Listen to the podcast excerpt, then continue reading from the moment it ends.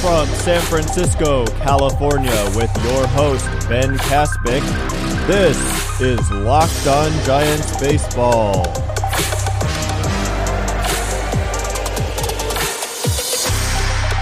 Welcome back to Locked On Giants Baseball, part of the Locked On Podcast Network, your team every day. My name is Ben Kaspick, and I'm thrilled to be with you again today. On this show, we provide daily episodes Monday through Friday, approximately 15 minutes in length, talking about the San Francisco Giants in a way that's data driven and rational, but also insightful and easily digestible, easy for everyone to understand.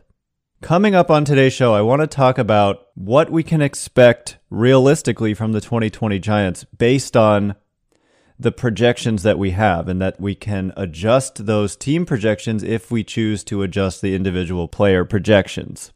So I think a lot of the time we just kind of guess what a team's record is going to be, or we look at the previous season and then just like subtract out the players that they lost. It's really not that simple of an equation.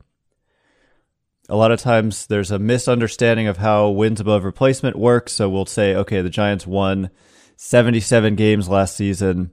Take out Madison Bumgarner and his three wins above replacement, and then you've won 74 games. Like that's your projection now for the next season. That is not how it works. So yeah, last season they did finish 77 and 85 with a minus 95 run differential which had an expected win-loss record of 71 and 91. So that's right there a perfect illustration as to why you can't just take their actual win total, subtract out a player and what he did the previous season instead of projecting the next season and say that will be their new expected win total because last year their expected win total was actually much worse than their actual win total. So that's just one illustration of why that's a flawed exercise. However, I think there's more reason for optimism than, you know, that expected 71 and 91 record and that minus 95 run differential. Because on May 31st, the Giants had just lost two out of three to the Miami Marlins, who were the worst team in the National League to fall to 22 and 34 with a minus 89 run differential. So that run differential for the Giants was the worst in the National League. They had an expected win-loss record of 19 and 37 based on that run differential. But what did I just say was the Giants run differential at the end of the season? Minus 95. So between the beginning of the season and May 31st, their run differential was minus 89. And between June 1st and the end of the season, their run differential was minus six. So a dramatic improvement in the ratio of runs allowed to runs scored, which is really the name of the game. And June 1st, you know, it's kind of an arbitrary date to just pick, but I do think it, it represents a little bit of when the team that ultimately kind of emerged as the Giants started to take shape because this was right around the time when Mike Yastrzemski had his first handful of games. I think he had debuted like a week earlier, and this is when Shaun Anderson was starting to make his debut.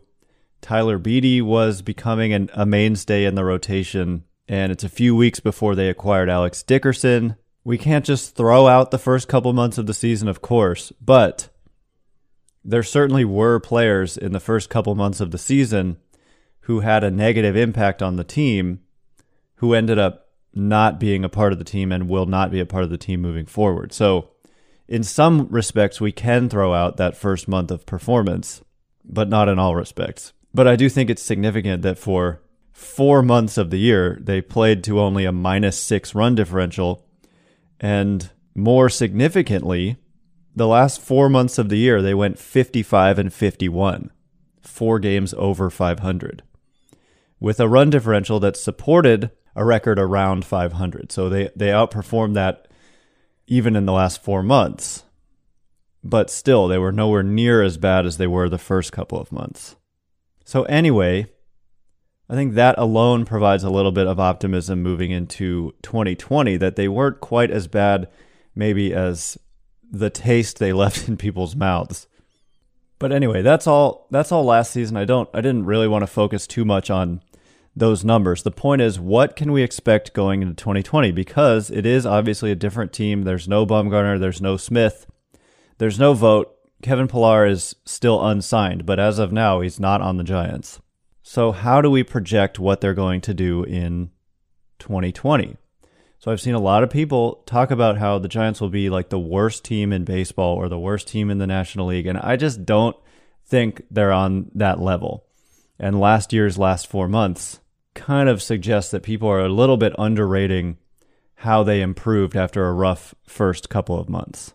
So, looking ahead to 2020, we can use the simple tool of understanding what a replacement level team would produce and then seeing, okay, how do the Giants project for wins above replacement? And then that's a simple equation to see what their record would be.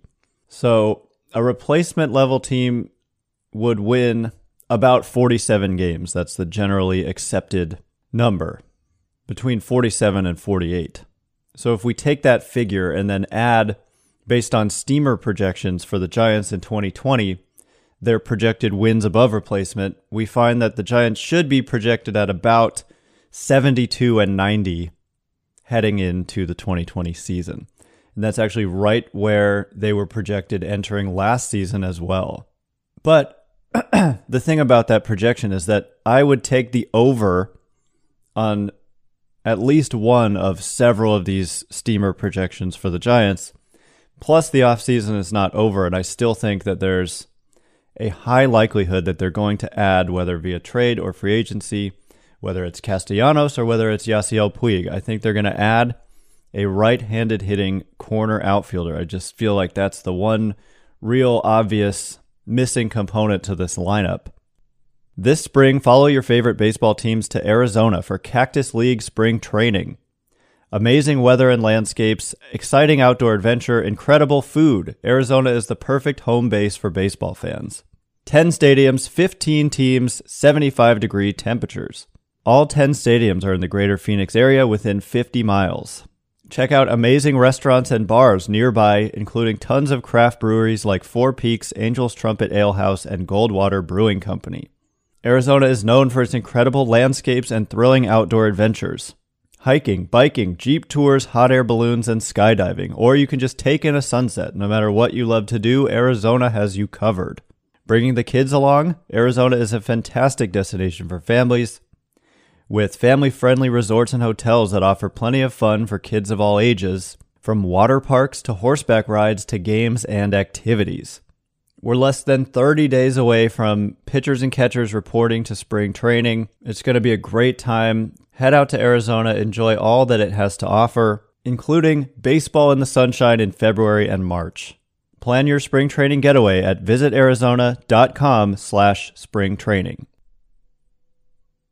Want to talk about what we should expect realistically, based on numbers, record wise for the Giants in 2020 and how we can adjust our expectations based on looking at individual player projections.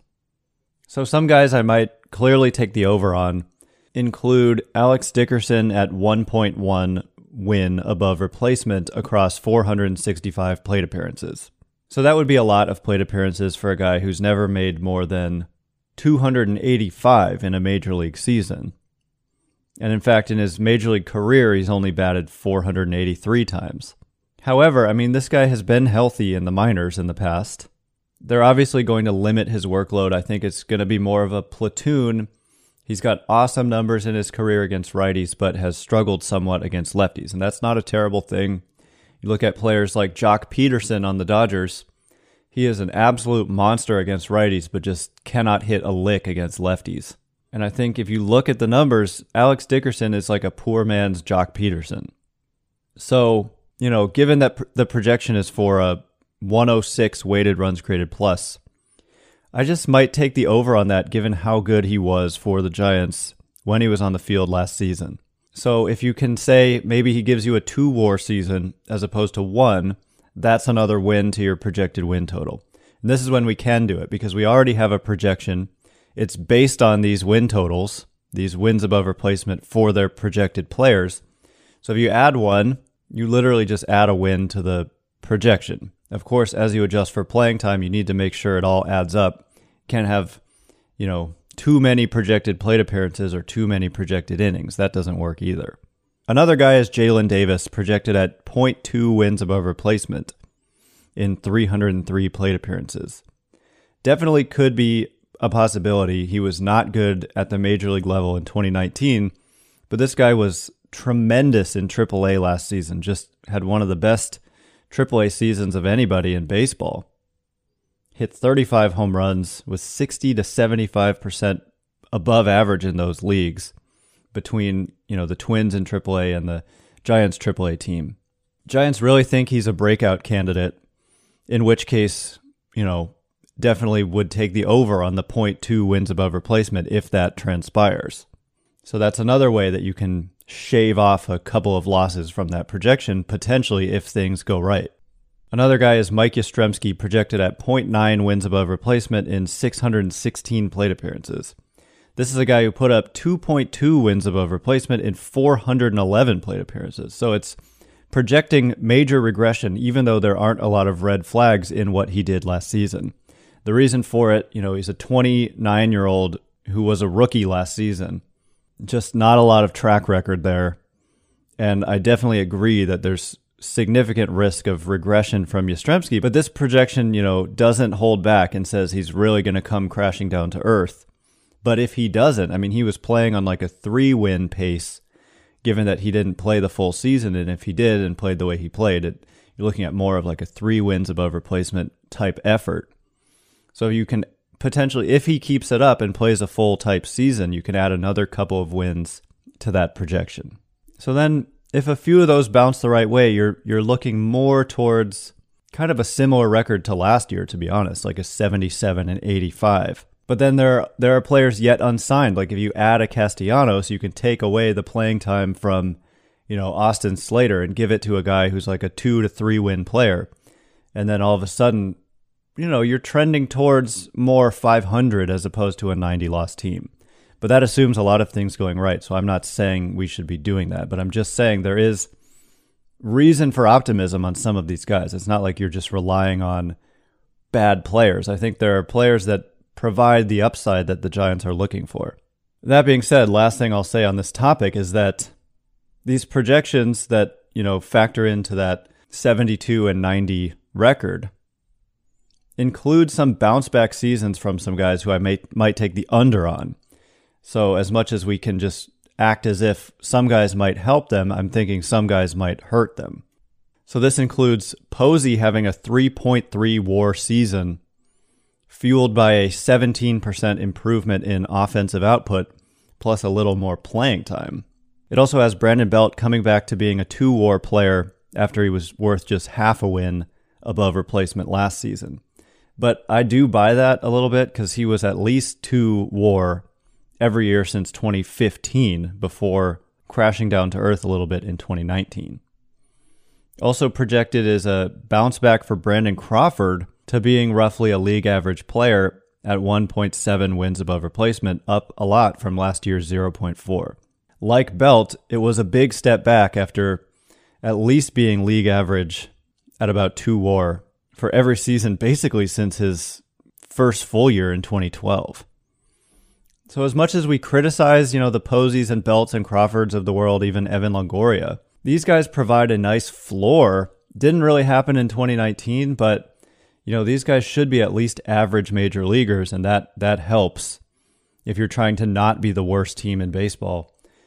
Because to me, like the worst teams, they don't have that floor. They have their floor at every position is like negative value considering they're not established major leaguers. So anyway, hope that made sense.